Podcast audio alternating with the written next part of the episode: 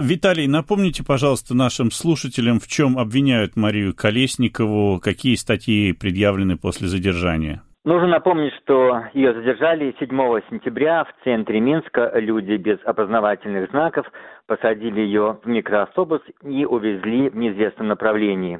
О ее местонахождении вообще стало известно общественности только на третьи сутки, когда она уже находилась в следственном изоляторе номер один. Как стало потом известно, ее пытались вывести из страны фактически насильно. Но она порвала свой паспорт, это такая яркая детективная история, и отказалась покидать Беларусь. Ее снова вытащили из машины, задержали и поместили опять-таки в сезон номер один как подозреваемому по уголовному делу. Уголовное дело возбудили по части 3 статьи 361 Уголовного кодекса. Звучит она так. Призывы к действиям, направленным на причинение вреда национальной безопасности Республики Беларусь.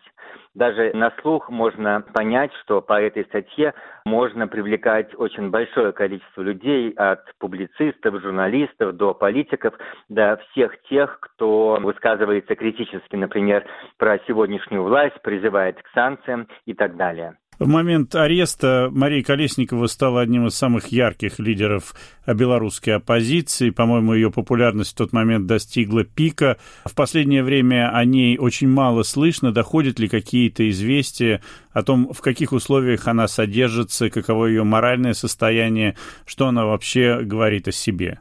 Она возглавила штаб Виктора Бабарыка, который выдвигался на пост президента Республики Беларусь весной. И это для многих было неожиданно, поскольку до этого она не принимала участия в политике, она флейтистка, она жила в Германии, приезжала в Беларусь эпизодически, но как только она включилась в политику, она действительно стала одной из самых ярких фигур. И после того, как Виктор Бабарыка оказался за решеткой, 16 июля главы штабов Виктора Бабарика, Валерия Цепкала и Светлана Тихановская заявили об объединении.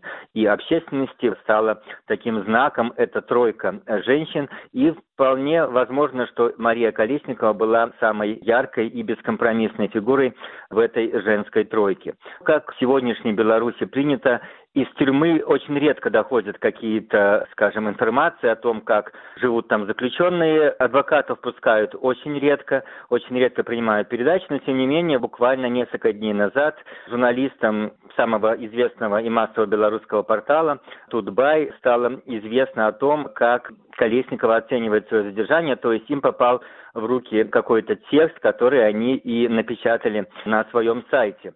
Она рассказывает, что после похищения ее завезли и силой затащили в кабинет Николая Карпенкова, это начальник ГУБОПИКа, Главного управления борьбы с организованной преступностью и коррупцией, где, цитирую, он орал, оскорблял, запугивал. В его кабинете беседа проходила с двумя другими господами, пишет Колесникова, Геннадием Казакевичем, первым замминистра внутренних дел, и Андреем Павлюченко. Они поставили ультиматум, я уезжаю из-за страны и из-за границы делаю, что хочу, либо меня вывезут живую или по частям, сломают пальцы, закроют на 25 лет на зоне, где я буду шить рубашки силовикам. Беседа таким образом длилась пару часов с перерывом на отдых в камере одиночки. Так вот рассказала Мария Колесникова. Но она действительно очевидно, проявила свою принципиальную позицию, проявила свой характер, который уже стал, скажем, легендой за август-сентябрь среди белорусских протестующих. И очевидно, что не пошла ни на какие компромиссы, очевидно, что не поддалась на эти угрозы. Понятно, что оппозиции мало возможностей добиваться освобождения Марии Колесниковой, но все-таки какие-то попытки добиться того, чтобы ее отпустили хотя бы из-под стражи, под домашний арест предпринимаются, может быть, не оппозиционерами, международными организациями? Недавно видел такую карикатуру, которая, видимо, отображает современную Беларусь, когда из-за решетки раздается голос «Я требую адвоката», а из другой камеры адвокат отвечает «Я тут, в соседней камере». Действительно, в Беларуси уже произошло несколько дел, когда адвокатов задерживали, лишали адвокатской лицензии или просто сажали на сутки и так далее.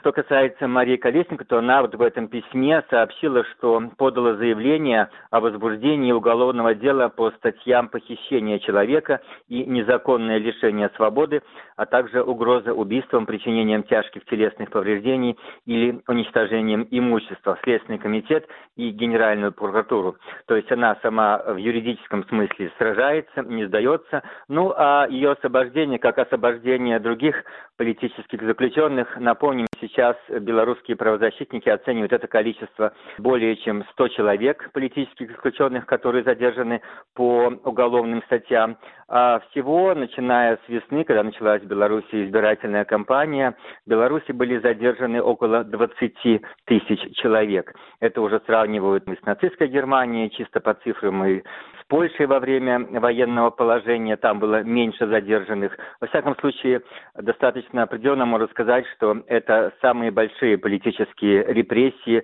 в Европе в 21 веке.